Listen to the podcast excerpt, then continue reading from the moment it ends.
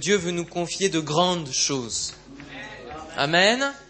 Dieu veut nous confier de grandes choses. Et si nous le reconnaissons grand dans notre vie, alors il pourra nous confier de grandes choses. C'est en résumé ce que on va pouvoir développer ensemble. Je vous invite à, ouvrir dans Matthieu chapitre 25, verset 13. Matthieu chapitre 25, verset 13.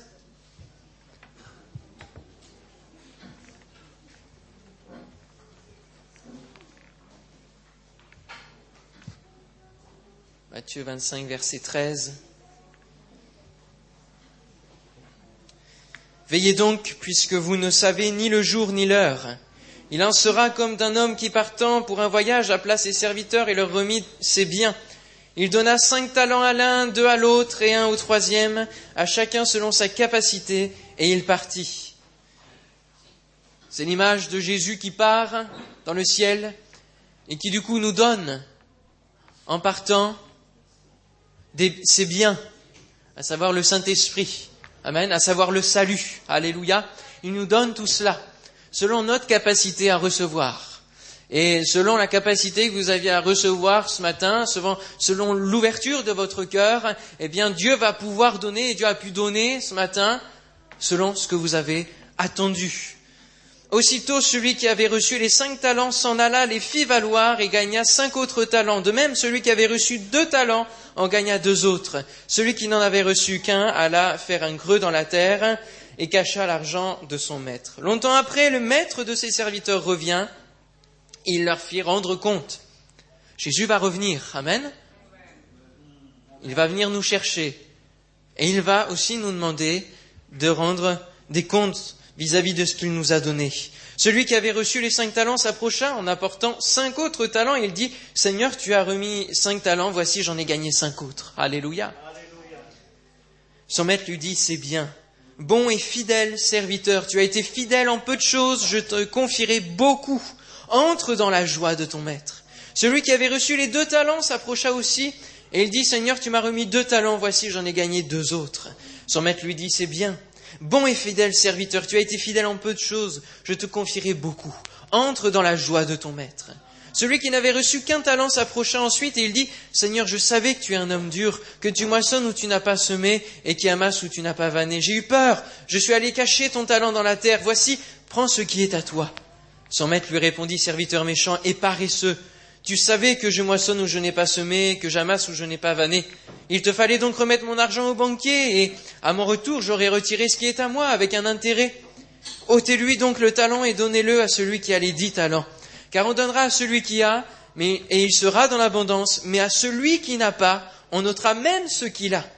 Et le serviteur inutile, jetez-le dans les ténèbres du dehors, où il y aura des pleurs et des grincements de dents. Waouh! Dieu veut nous confier des grandes choses, il a de grandes responsabilités. Et quel accueil le Seigneur nous donnera dans le ciel lorsque nous arriverons Est-ce que ce sera entre dans la joie de ton maître ou est-ce que l'on subira la colère de Dieu? Est-ce qu'on subira euh, paroles euh, méchants serviteurs et paresseux? Quel accueil nous sera réservé? Cela dépend de nous, frères et sœurs. Nous avons déjà parlé de construire sa demeure céleste la dernière fois, et nous avons encore plus que la demeure céleste à viser, c'est l'héritage du royaume de Dieu. Amen. Il n'y aura pas que notre maison dans le ciel, il y aura encore plus de responsabilités que Dieu voudra nous donner. Amen. Et ça commence même sur cette terre. Dieu nous donne des choses sur cette terre. Et il y a un principe biblique pour que Dieu nous donne beaucoup. On l'a lu, c'est que nous soyons fidèles dans les peu de choses qu'il nous a données. Si nous voulons vivre de grandes choses, si nous voulons voir de grandes choses arriver dans nos vies, si nous voulons voir de Dieu, eh bien, nous confier de grandes choses, il y a un principe, c'est qu'il faut être fidèle dans les petites choses avant. Amen. Et c'est ce que nous dit Luc 16, verset 10, c'est un principe biblique qui nous parle de la fidélité et qui nous dit celui qui est fidèle dans les moindres choses l'est aussi dans les grandes, et celui qui est injuste dans les moindres choses l'est aussi dans les grandes. Alors que l'on soit chrétien ou pas, il y a un principe, il y a comme une loi qui est là. Il y en a plusieurs dans la parole de Dieu, mais il y a cette loi qui dit que celui qui est fidèle dans les, les petites choses qui lui sont confiées, qui les gère bien, d'une bonne manière, alors il pourra et il aura la capacité, il sera préparé à en gérer de plus grandes de la même manière. Mais celui qui euh, finalement trafique déjà, est malhonnête dans les petites choses, alors dans les grandes choses, il le sera aussi. Cela ne dépend pas de la quantité de choses qui nous sont confiées, de la quantité de responsabilités qui nous sont confiées, des choses que nous avons à gérer, des biens que nous avons à gérer qui nous sont confiés, non, ça ne dépend pas de la quantité, ça dépend de quelle attitude on a et comment on les gère. Et Dieu regarde justement l'attitude que nous avons et comment nous gérons ce qu'il nous a donné. Que ce soit des biens matériels, que ce soit des, euh, ce qu'on va lire tout à l'heure, des richesses injustes, c'est-à-dire l'argent de ce monde et les biens de ce monde, mais que ce soit aussi les choses spirituelles que Dieu veut nous donner, savoir le Saint-Esprit, on en parle aujourd'hui et on ne peut pas passer à côté, on ne peut pas ne pas en parler aujourd'hui puisque demain c'est le jour de la Pentecôte. Et Dieu nous donne autant ces biens matériels que les biens spirituels. Amen. C'est lui qui nous donne toutes choses. Si nous sommes là aujourd'hui, si nous pouvons faire une offrande aujourd'hui, c'est que par sa grâce, frères et sœurs. Certes, c'est parce que nous avons un travail, mais le travail qui nous l'a donné? C'est le Seigneur. Amen. Alléluia.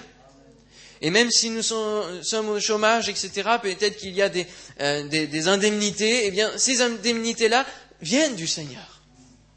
Dieu a prévu toutes choses. Et nous ne pouvons pas prétendre nous-mêmes euh, avoir ces choses-là ou avoir produit ces choses-là. C'est Dieu qui nous les donne. Et euh, les patrons, c'est quelque chose qui s'avère vrai, c'est que euh, et qui se, prouve cette parole, c'est que celui qui est fidèle dans les petites choses, dans son travail, eh bien les patrons savent le voir et savent donner encore plus à ceux qui travaillent bien et qui sont fidèles dans les petites choses. Et ils savent voir aussi ceux qui sont malhonnêtes et donc du coup ils ne vont pas le faire. Il y a souvent des témoignages de, euh, de, chrétiens ou de chrétiennes qui sont dans un poste de secrétariat par rapport à un patron ou d'un secrétaire de direction et des fois, le patron va dire, parce qu'il n'est pas chrétien, non, non, je ne suis pas là. Répondez que je ne suis pas là. Sauf qu'il est là. Comment réagir en tant que chrétien?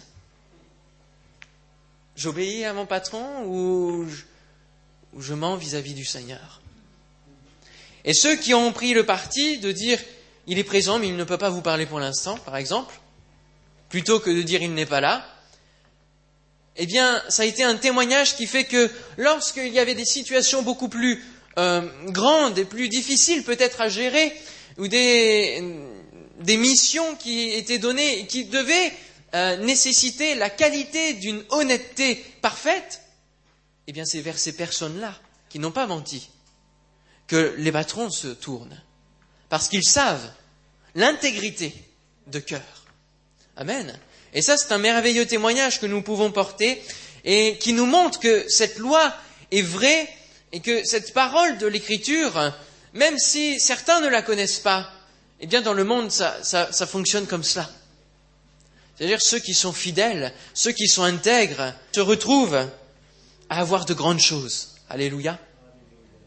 Et normalement, si vous êtes chrétien, eh bien c'est ce qui doit arriver, c'est ce qui doit arriver ce soit dans le domaine du travail, dans plein d'autres domaines, dans tous les domaines, nous devons être fidèles.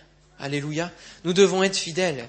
Et j'ai, pour souvenir, dans les deux années où été sur Bordeaux, où j'ai commencé finalement un travail euh, dans la vie active, dans, ce collège, où la première année, j'étais pas connu, j'avais peu d'expérience, très peu, euh, même pas du tout, je n'avais pas eu de formation, même théorique. Et donc j'ai commencé comme ça, en tâtonnant et en faisant simplement les petites choses que l'on m'a confiées. Et au fur et à mesure, ça a fait que l'année d'après, je me suis retrouvé dans une situation qui était comparable à celle d'un professeur alors que j'en avais pas les diplômes. J'avais la fonction et la situation d'un professeur. J'enseignais à des élèves. Et ça, c'est quand même une grâce, n'est-ce pas? Et cela montre que Dieu peut aller au-delà des exigences humaines. Il peut aller au-delà de tout ça et nous mener, si nous, on est fidèles, au-delà de toute espérance. Alléluia dans des situations que l'on ne peut même pas imaginer. Alléluia. Gloire à son nom. Dans des grandes choses. Il veut nous confier de grandes choses. Et on m'a confié plusieurs autres projets, seulement en un an de temps, voyez. Alors que nous puissions vraiment rentrer dans ce que Dieu veut nous donner, dans les grandes choses. Et pour cela, soyons fidèles. Dans le domaine spirituel, c'est vraiment la même chose. Dieu donne à ceux qui sont fidèles, à ceux qui ont une attitude constante. Dieu ne va pas donner euh, son Saint-Esprit et, et les dons spirituels à ceux qui viennent chercher une fois par mois dans sa présence. Ou une fois dans l'année, parce qu'on parle de la Pentecôte. Ah, ça me réveille dans les langues. Ah oui, ah il y a le Saint-Esprit. Ah, ce serait pas mal que je l'ai. Non. Dieu ne va pas donner son esprit comme ça une fois si nous, nous n'avons pas une attitude fidèle, si nous n'avons pas soif déjà, il ne va pas nous donner. Parce qu'il répond à la foi que nous avons et à la soif que nous avons. Amen. Et si vous êtes là ce matin, c'est parce que vous avez soif de sa présence. C'est parce que vous avez soif de sa parole. Alléluia. Ah, vous me rassurez quand même. Vous avez soif de sa parole. Amen. Mais Dieu ne nous rend pas hypocrites. Si dans notre vie spirituelle, on, est euh, chancelant, on n'est pas, euh, on n'est pas sérieux avec Dieu, si on, est une fois euh, dans la semaine euh, à le prier juste cinq minutes, etc. Mais dans les grandes choses, ou en tout cas dans l'apparence ici en Église, ou dans, il ne pourra pas nous donner, et nous ne pourrons pas faire l'apparence que nous sommes de bons chrétiens. Ça ne sert à rien. Dieu sait comment nous sommes. Et il ne veut pas nous rendre hypocrites. C'est pour cela qu'il ne, va pas donner son esprit, je veux dire, au grand public, alors que nous, dans la semaine, on n'est pas sérieux avec lui. Voyez? Ça, ça ne peut pas fonctionner. Ça ne peut pas fonctionner. Parce que le Saint-Esprit, le jour de la Pentecôte, ce n'est pas une fin en soi, c'est un commencement. Amen.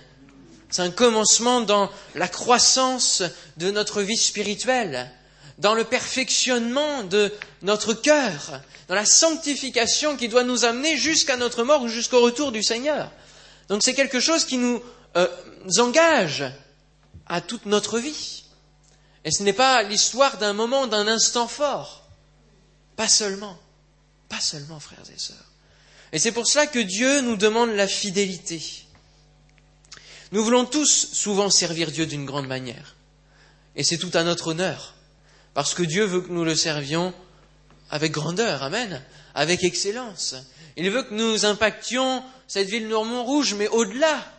Comme après la Pentecôte, les 120 ont pu impacter le monde et dont leur renommée a été euh, répandue dans le monde entier en même pas un, un siècle. Il désire ça aussi pour nous. Il y a tellement de millions de personnes qui ne connaissent pas Dieu, qui vont droit vers l'enfer, et toutes les 90 secondes où je parle, il y a quelqu'un qui passe de la terre à l'éternité. Je ne sais plus combien, je crois que c'est toutes les trois minutes. Il y a une femme qui meurt sous les coups de son mari, sous les coups de violence. Il y a toutes ces âmes-là qui ont besoin du salut. Comment allons-nous y arriver? C'est la question qu'on peut se poser. Par nous-mêmes, nous ne pouvons rien faire. C'est vrai que nous sommes une goutte d'eau dans l'océan et nous ne pourrons rien changer. Mais si nous avons soif et si nous sommes attentifs à ce que Dieu veut nous donner, alors là nous pourrons changer les choses.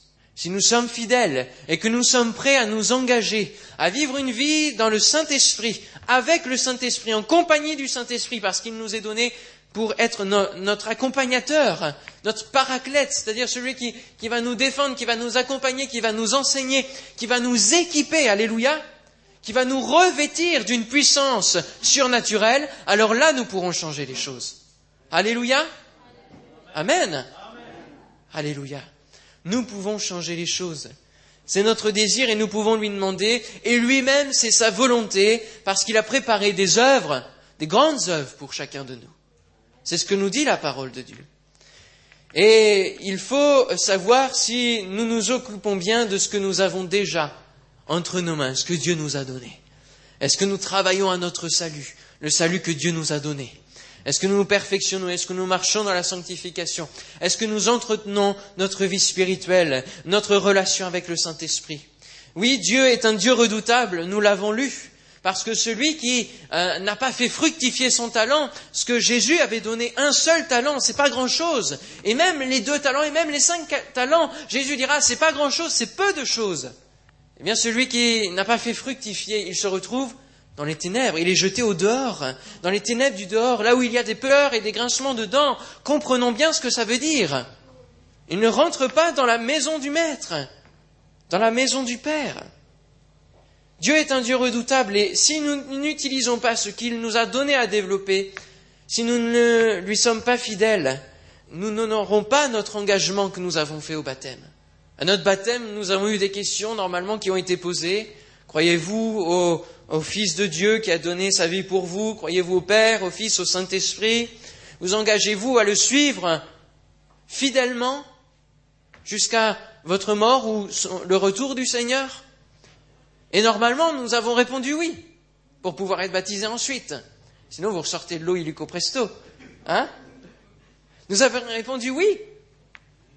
Et normalement, dans ce moment-là, nous avons pesé ce que voulait dire cet engagement. Et Dieu se fixe sur notre parole.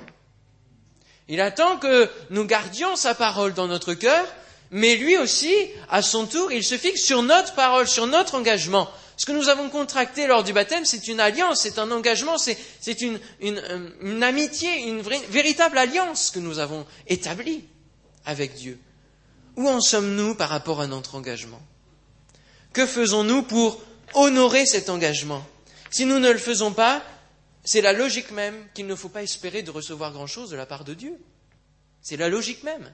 Nous ne pouvons pas espérer, on ne peut pas euh, euh, demander à Dieu de grandes choses si nous n'honorons pas notre engagement. Et euh, vendredi, j'étais dans une cellule et, après la prédication, un frère était, content de, la parole et puis me, demande un petit peu depuis quand je suis dans le ministère, si j'ai commencé jeune, etc. Bon, je suis encore jeune, donc je, je continue jeune, je dirais.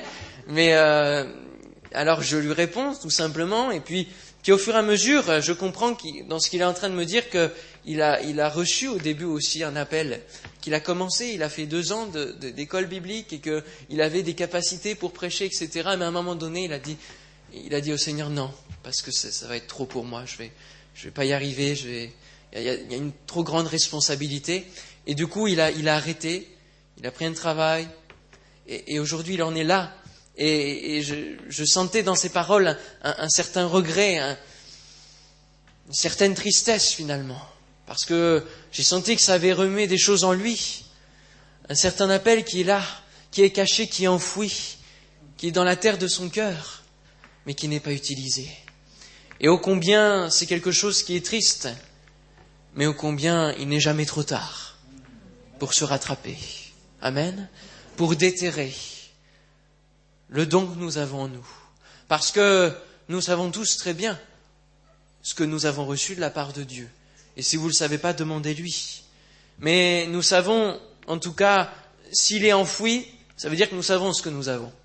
Parce que nous avons eu la capacité de l'enterrer. D'accord? Nous avons eu la capacité de lui dire non. Et il n'est jamais trop tard pour se rattraper. Et la parole nous parle de racheter le temps. Et c'est aussi dans ce domaine-là. Amen?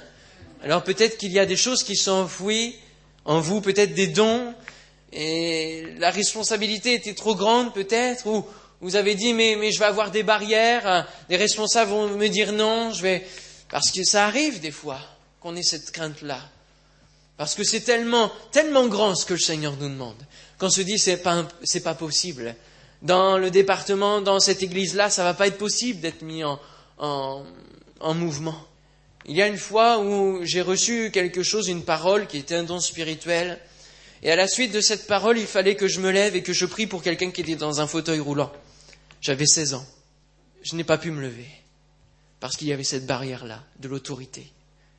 Et frères et sœurs, j'aimerais que si vous recevez quelque chose de grand, que vous n'hésitiez pas, alors que nous sommes peut-être dans une réunion ou, autrement, que vous n'hésitiez pas à vous approcher, peut-être si c'est vraiment trop fort et que vous vous dites, mais, le pasteur va dire quelque chose, alors venez nous voir, discrètement, venez nous, partager ce que vous avez sur le cœur, et nous, nous vous donnerons l'autorisation de le partager.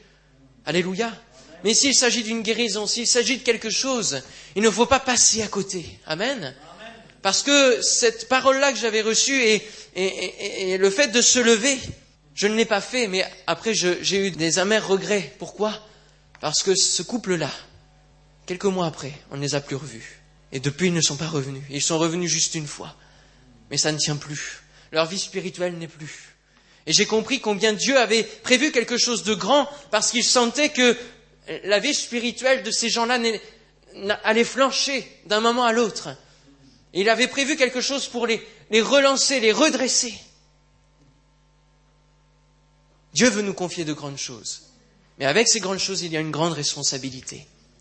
Mais en même temps, il ne veut pas nous étouffer avec cette responsabilité, parce que s'il nous donne cette chose-là, ça veut dire que nous avons la capacité de la mettre en œuvre. Amen. Et ça, il faut nous, le mettre dans, le crâne, si je peux dire, de croire que si Dieu nous parle et nous donne quelque chose de grand, que nous avons la capacité pour le mettre en œuvre. Qu'il va ouvrir les portes pour que nous puissions le faire. Et si les portes ne s'ouvrent pas, alors nous saurons que ça ne vient pas de lui. Amen. Êtes-vous fidèle dans les petites choses, dans votre vie de prière, dans votre relation avec Dieu, dans votre activité à l'église, dans les horaires à tenir? C'est des petites choses, frères et sœurs. Mais ces petites choses vont pouvoir vous mener à construire les plus grandes. Vous allez dire, oh, cinq minutes en retard, c'est pas, c'est pas si grave. Oui, mais si dans ces cinq minutes-là, il y a une nouvelle personne, et qu'elle ne se sent pas accueillie parce qu'il n'y a personne, et que tout le monde arrive en retard, Qu'est-ce que Dieu vous dira? Nous savons quel reproche il pourra nous faire. Oui, nous avons une responsabilité envers notre prochain. Frères et sœurs, il faut y réfléchir. Une petite chose est peut-être insignifiante pour nous, mais pour Dieu, ça veut dire beaucoup. Êtes-vous aussi fidèle dans votre vie d'église? Hébreux 10, 25 nous dit N'abandonnons pas notre assemblée comme c'est la coutume de quelques-uns, mais exhortons-nous réciproquement, et cela d'autant plus que vous voyez s'approcher le jour. Euh, c'est un fait qui est beaucoup sur la région parisienne c'est qu'il y a beaucoup d'électrons libres qui vont d'église en église, qui papillonnent, qui vont euh, euh, picorer, butiner, ce que vous voulez, dans les églises, etc., mais qui n'ont pas d'attache véritable à une assemblée. Mais ces gens-là, Dieu ne leur confiera jamais grand-chose. Ils viennent juste là pour consommer. Ils ne sont impliqués dans rien, dans aucune activité. Leur vie spirituelle va pas, va pas forcément grandir. Oui, leur intelligence va grandir parce qu'ils vont connaître de plus en plus. Peut-être. Peut-être qu'ils vont vivre des instants forts, des fois, certainement. Parce qu'il y a de très bonnes églises. Mais à un moment donné, il faut se fixer. Il faut se fixer. Amen. C'est que en, étant en église, en étant dans la communion fraternelle, en se connaissant les uns les autres, qu'on va pouvoir construire, qu'on va pouvoir encore plus resserrer nos liens. Amen. Et construire des projets, avancer dans des projets, participer ensemble à des projets. Et puis, si parfois nous trouvons ceci, cela, des choses qui ne nous conviennent pas, c'est pas la bonne attitude que de partir. Qu'est-ce qu'il est dit? Exhortons-nous réciproquement. Voilà, s'il y a certaines choses qui ne vont pas, vous ne pourrez jamais trouver l'église parfaite. Parce qu'une fois que vous rentrez dedans, elle ne l'est plus. Hein. Voilà, ça c'est dit. Ok? Mais oui, si vous rentrez dans l'église parfaite, si vous la trouvez, elle ne sera plus. Frères et sœurs, il faut que nous ayons une bonne attitude, parce que le jour approche. Le jour approche. Et Jésus va prendre ceux qui sont véritablement dans la communion fraternelle, ceux qui sont fidèles à lui et aussi au travers d'une fidélité dans la vie d'Église. Je ne sais pas s'il va prendre ceux qui papillonnent comme ça et qui, finalement font ce qu'ils veulent. Vous avez le droit de ne pas suivre ce que le pasteur vous demande, mais il faut comprendre que euh, c'est devant Dieu que vous aurez à vous justifier. La fidélité fait appel à la constance. Et euh, notre fidélité ne doit pas fluctuer en fonction des circonstances, tout comme notre foi. Parce que fidélité et foi, c'est la, même racine. Dans le, texte original, dans l'origine du mot grec, c'est pistis, pistos, c'est la même racine. Fidélité et foi vont ensemble. Et euh, ça fait appel à une constance. Et Dieu ne nous appelle pas à, à une vie qui est en yo-yo comme ça, en montagne russe, mais à une constance. Une constance. Mais qui va en progression. Amen. Alléluia. Normalement, notre vie chrétienne devrait, devrait s'imager euh, comme ça au début, et puis petit à petit, ça se ça progresse. Voyez? Parce qu'au fur et à mesure des creux et des montées, on apprend en haut ce qu'on a vécu en bas. Et donc on n'a pas à le reproduire. On n'a pas à redescendre aussi bas qu'avant. Voyez? Et petit à petit, on doit progresser comme cela. Alléluia? Amen. Alors, euh, les trois définitions qu'on peut trouver du mot fidélité, c'est quelqu'un qui remplit ses engagements, qui est sincère. Et euh, j'aurai pas le temps, je vais vous dire simplement sincère, ça vient du, mot qui se disait sans cire. Sans cire. Quand les marbriers euh, avaient une pierre qui était cassée, ceux qui étaient malhonnêtes, pour ne pas, pour pouvoir vendre cette pierre qui était cassée, ils mettaient de la cire à l'endroit où c'était fendillé. Et plus rien n'y paraissait. Frères et sœurs, nous sommes appelés à être sans cire. Amen. Que nous n'ayons pas de cire, que nous ne, mettions pas de, voile devant nos, faiblesses, devant nos erreurs. Dieu les connaît, Dieu sait tout cela, et il veut les transformer en force pour sa gloire. La deuxième définition de fidélité, c'est dévouer, être dévoué, être constant dans ses relations. Relation avec Dieu, relation avec nos frères et sœurs, relation avec le Saint-Esprit, alléluia. Être un ami fidèle. Et Jésus est pour nous cet ami fidèle. Est-ce que nous le sommes pour lui aussi? On ne parlera pas des amitiés Facebook, hein La troisième définition, c'est être conforme à la réalité. Quand un produit est fidèle, hein, c'est qu'un produit est, conforme hein, à la réalité, conforme. Alors nous, devons être fidèles dans les petites choses pour que Dieu nous en confie des plus grandes, et donc être grand dans notre tête, dans notre cœur, c'est-à-dire être mature. Alléluia. Plus nous allons grandir, Dieu nous appelle à grandir, à prospérer, à, progresser spirituellement, et plus nous allons être dans cette progression, et plus Dieu va pouvoir nous donner des plus grandes choses, parce que notre capacité s'accroît. Depuis le baptême, nous sommes appelés à grandir spirituellement, à progresser dans les choses de Dieu, dans la compréhension de sa parole. C'est la maturité spirituelle, la marche dans la nouveauté de vie. Et cela va nous servir donc à pouvoir recevoir de plus grandes choses de la part de Dieu. Dans plein de domaines et dans la vie chrétienne, la fidélité est quelque chose de fondamental pour pouvoir recevoir la bénédiction et avancer. Foi et fidélité. Si vous croyez, alors vous allez être fidèle à ce que vous croyez dans vos convictions. Si vous croyez que Jésus est le Fils de Dieu, vous allez être fidèle par rapport à cette conviction-là. Vous n'allez pas vous en écarter, d'accord Par rapport à la doctrine. Et il n'est pas facile pour les chrétiens de devenir matures. Nous restons souvent de grands enfants spirituels, malheureusement. Pourquoi? Parce que ça, ça nous fait dire que oui, nous avons encore à apprendre des choses. Et ça, nous n'aimons pas accepter que nous avons encore tous à apprendre dans différents domaines. Et malheureusement, parfois, il y a certaines personnes qui euh, prétendent tellement euh, connaître tout des choses de Dieu, qui parfois se prennent des leçons sévères de la part de Dieu. Et Dieu sait comment, Dieu sait comment y faire. Parce qu'ils savent tout, ils se permettent de juger telle ou telle euh, situation, tel comportement, et alors Dieu va, leur montrer combien ils ne savent pas tout, combien ils ont à apprendre, combien ils n'étaient pas dans la situation de ce frère, de cette sœur. Est-ce qu'il faut qu'on arrive à des leçons comme cela pour euh, comprendre? Dieu veut nous faire comprendre au travers de sa parole, frères et sœurs. Et il ne faut pas que nous arrivions à nous entêter. Si nous voulons de grandes choses, il faut accepter que nous avons besoin d'apprendre, que nous avons besoin de grandir, que nous avons besoin d'étendre notre vision, d'élargir notre champ de vision. Alléluia. Hein, élargis l'espace de ta tente.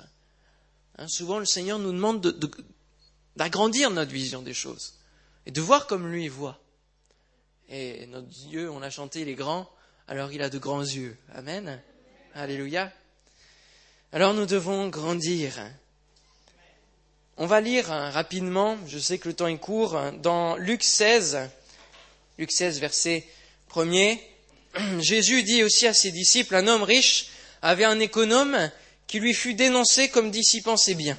Il l'appela et lui dit, Qu'est-ce que j'entends dire de toi? Rends compte de ton administration parce que tu ne pourras plus administrer mes biens. L'économe dit en lui-même, Et que ferai-je? Puisque mon maître m'ôte l'administration de ses biens, j'ai travaillé à la terre, je ne le puis. Mendier, j'en ai honte. Je sais ce que je ferai pour qu'il y ait des gens qui me reçoivent dans leur maison quand je serai destitué de mon emploi.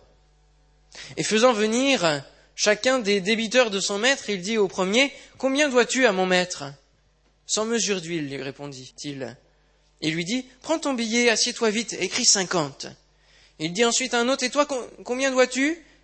Sans mesure de blé, répondit-il. Il lui dit, Prends ton billet, écris quatre-vingts. Le maître loua l'économe infidèle de ce qu'il avait agi prudemment. Car les enfants de ce siècle sont plus prudents à l'égard de leurs semblables que ne le sont les enfants de lumière. Et moi je vous dis, c'est Jésus qui parle, faites-vous des amis avec les richesses injustes pour qu'ils vous reçoivent dans les tabernacles éternels quand elles viendront à vous manquer. Celui qui est fidèle dans les moindres choses l'est aussi dans les grandes. Celui qui est injuste dans les moindres choses l'est aussi dans les grandes. Si donc vous n'avez pas été fidèle dans les richesses injustes, qui vous confiera les véritables? Et si vous n'avez pas été fidèle dans ce qui est à autrui, qui vous donnera ce qui est à vous? Alors cette parabole n'est pas souvent prêchée parce qu'elle est difficile à comprendre. Hein? On se dit, mais qu'est-ce? Il y a une part de, malhonnêteté, et puis on voit que le, gérant, hein, le maître, il, va louer l'économe qui est infidèle, qui, qui, continue encore, alors que euh, le maître lui a dit, bon maintenant euh, tu rends compte et tu t'en vas, tu prends tes clics et tes claques, tu t'en vas, tu es viré, licencié, en gros c'est ça, hein, d'accord Parce qu'il a été malhonnête euh, jusqu'ici, et cet économe, il va continuer à être malhonnête, pourquoi Pour prévoir la sortie, pour assurer ses arrières. D'accord Et finalement, le maître va, louer non pas cette malhonnêteté, mais il va louer le, fait qu'il a préparé les arrières. Il a préparé la suite. Et cela nous montre, et Jésus va même dire, faites-vous des amis avec les richesses injustes. Pourrait se dire, mais qu'est-ce qu'il nous dit, Jésus, là? Il a... On va rien dire, mais il n'y avait pas que, que de l'eau dans son verre, hein? Oui, il a transformé en vin, forcément. Non, mais se dire, mais qu'est-ce que ça veut dire? Ça veut tout simplement dire que Jésus veut que nous soyons prudents et que nous préparions la suite de notre vie terrestre. Lorsque nous allons être euh, virés finalement par la mort de notre vie terrestre, avec quoi on va se retrouver? Est-ce qu'on a préparé l'éternité? Est-ce qu'on a préparé ce, qui suit derrière? Hein? Pour qu'on soit reçu dans les tabernacles éternels, dans les tentes éternelles. Un premier niveau, c'est les tentes. Après, c'est la construction dure. Donc, qu'est-ce qu'on va avoir là-haut? Comment on va être reçu par tous ceux qui y habitent déjà? Et Jésus va dire, faites-vous des amis avec les richesses injustes. C'est-à-dire, utilisez les richesses de ce monde qui sont procurées par Dieu parce que Dieu détient tout pour construire le royaume de Dieu. Alors, bien sûr, ça ne veut pas dire trafiquer avec cet argent du monde, euh, chercher à avoir l'argent du monde d'une manière euh, malhonnête, non. Mais les richesses qui sont injustes, c'est-à-dire l'argent en général du monde, utilisez-le pour construire l'éternité, pour construire les intérêts de Dieu, pour, pour donner aux intérêts de Dieu. Amen. Alléluia. Alors, on peut retirer quelques principes de cette parabole. Déjà, nous aurons des comptes à rendre à Dieu. Ça, c'est une première chose. Verset 2. Celui qui agit prudemment démontre sa maturité. Il sait prévoir. Alors que celui qui n'est pas mature du tout, il va être viré, il va dire qu'est-ce que je fais? Hein? Comme euh, Bourville, hein, qui va dire bah, forcément ça va moins marcher maintenant. Hein la deux chevaux est complètement, euh, est complètement par terre, ruiné. Mais qu'est-ce que je fais maintenant? Ah, une bonne question. Mais tu n'as rien préparé, tu n'as rien prévu. Et des fois, euh, dans les grandes choses que Dieu nous confie, des fois on peut être arrêté. On peut se sentir comme viré comme ça. Est-ce qu'on a confié toute chose entre les mains de Dieu ou est-ce qu'on est là hébété et, et on ne sait plus quoi faire? Hein? N'est-ce pas? Un autre, un autre euh, principe, c'est que nous avons des leçons à apprendre du fonctionnement de ce monde et que la foi ne nous empêche pas d'utiliser notre matière grise. Jésus l'a fait un reproche à, chacun de nous hein, en disant mais regardez, les enfants de ce monde sont plus intelligents que vous. Eux. Ça fait mal mais pourtant c'est la réalité. On n'est pas souvent capable de bien s'organiser pour toucher des gens, pour... Euh, hein, faut, faut toujours qu'on attende qu'il y ait des choses qui se mettent en place, que l'un donne son feu vert, l'autre ceci et cela, et que C'est vrai, hein, ça prend beaucoup de temps. Il faut qu'on apprenne à grandir pour que les choses se fassent beaucoup plus rapidement, beaucoup plus de manière organisée. Mais pour pouvoir gérer et préparer ces grandes choses, il faut qu'on ait préparé en amont et qu'on ait été fidèle dans les petites choses, que ce soit devenu facile finalement pour gérer les grandes. Et que nous puissions utiliser notre matière grise. Amen. Un autre principe, les grandes choses que Dieu nous donne sur terre inaugurent les grandes choses dans le ciel. Alléluia. Inaugure les grandes choses dans le ciel, les tabernacles éternels. Alors, nous devons être fidèles dans les petites choses et être grands dans notre tête, être matures pour être prêts à accueillir les grandes choses. Il y a une dernière parabole que j'aimerais voir avec vous qui se trouve au chapitre 19 de Luc, au verset 15. On ne va pas la lire en entier. On va juste lire à partir du verset 15. C'est la parabole qui correspond, qui est très similaire à celle des talents que nous avons lus au début, et qui nous parle des mines. Il est dit lorsque euh, le, maître fut de retour après avoir été investi de l'autorité royale, il fit appeler auprès de lui les serviteurs auxquels il avait donné l'argent, afin de connaître comment chacun l'avait fait valoir. Le premier vint et dit, Seigneur, ta mine a remporté dix mines. Vous voyez là le, pourcentage de, fructuosité, hein, euh, d'enrichissement a été encore plus exponentiel que dans la première, euh, parabole, puisqu'on passe de 1 à 10. Ensuite, il lui dit, c'est bien, bon serviteur, parce que tu as été fidèle en peu de choses, reçois le gouvernement de dix villes. Le second vint et dit, Seigneur, ta mine a produit cinq mines. Il lui dit, toi aussi, sois établi sur cinq villes. Un autre vint et dit, Seigneur, voici ta mine que j'ai gardée dans un linge. Ah, ça lui fait une belle jambe car j'avais peur de toi, parce que tu es un homme sévère, tu prends où tu n'as pas déposé, tu moissonnes ce que tu n'as pas semé. Il lui dit, je te juge sur tes paroles, méchant serviteur. Tu savais que je suis un homme sévère, prenant ce que je n'ai pas déposé, moissonnant ce que je n'ai pas semé. Pourquoi donc n'as-tu pas mis mon argent dans une banque afin qu'à mon retour, je le retire avec un intérêt? Puis il dit à ceux qui étaient là, ôtez-lui la mine et donnez-la à celui qui a les dix mines. Et ils lui dirent, Seigneur, il a dix mines. Je vous le dis, on donnera à celui qui a, mais à celui qui n'a pas, on notera même ceux qu'il a. Nous construisons notre demeure céleste, mais aussi notre avenir, notre destinée céleste, parce que l'éternité, frères et sœurs, c'est long. Et les anges, les archanges, les chérubins, actuellement, ont des missions, ont des responsabilités confiées par Dieu. Ils viennent parfois nous aider, nous ne le savons pas, mais ils viennent là, alléluia. Et de la même manière, nous aussi, nous recevrons des responsabilités selon ce que nous aurons bien géré sur Terre. Et on le voit ici, celui qui a réussi à faire produire sur cette terre, eh bien, dix, dix mines, il va recevoir en héritage dix villes à gouverner. Et lorsque nous allons être appelés à régner avec Christ pendant le, millénaire de son règne sur terre, vous êtes courant de ça? L'Apocalypse Jésus va revenir nous chercher, etc. Et puis après, on va régner pendant mille ans avec lui. On va, on va pas se tourner les pouces, hein. Donc il va nous donner des responsabilités. Mais à la mesure de ce que nous aurons pu accueillir sur terre. Amen. Sur cette terre, il veut nous donner des choses célestes comme le Saint-Esprit. Il veut faire descendre d'en haut des choses célestes dans nos vies. Quoi de plus grand que d'être le temple du Saint-Esprit Vous trouvez pas? D'être l'habitation de Dieu en esprit déjà sur cette terre. Dans notre corps, dans notre cœur, qui est imparfait, Dieu habite en nous.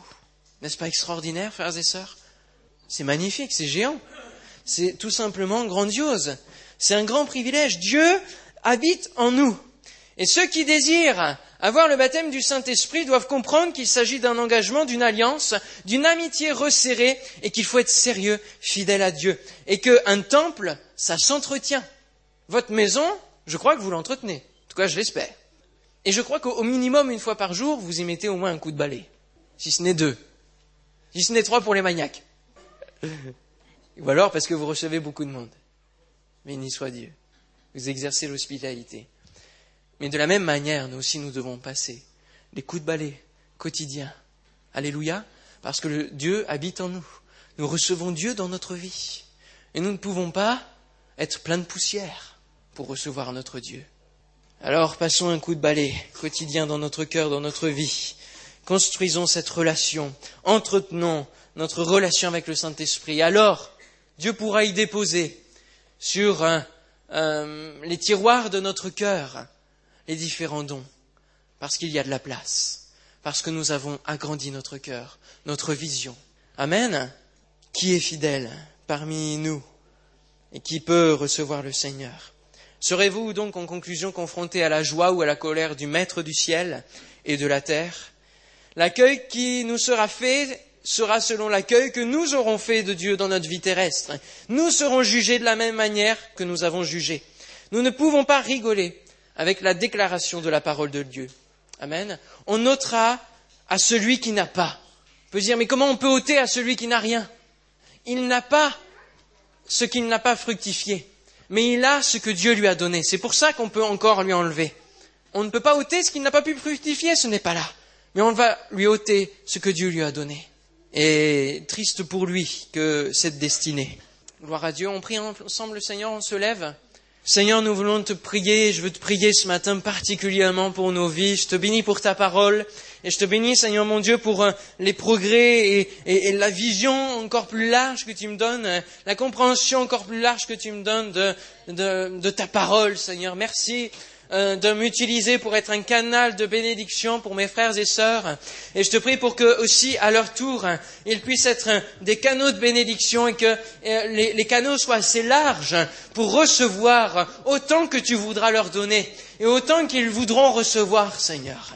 Merci Seigneur de bénir et de faire déposer maintenant ta bénédiction sur chacun et d'accorder, Seigneur mon Dieu, les dons, les capacités, Seigneur, la fidélité nécessaire pour pouvoir te servir dans les grandes choses. Seigneur, que nous puissions réformer nos voies, réformer nos cœurs, être de plus en plus fidèles dans le nom de Jésus. Merci Seigneur. Amen.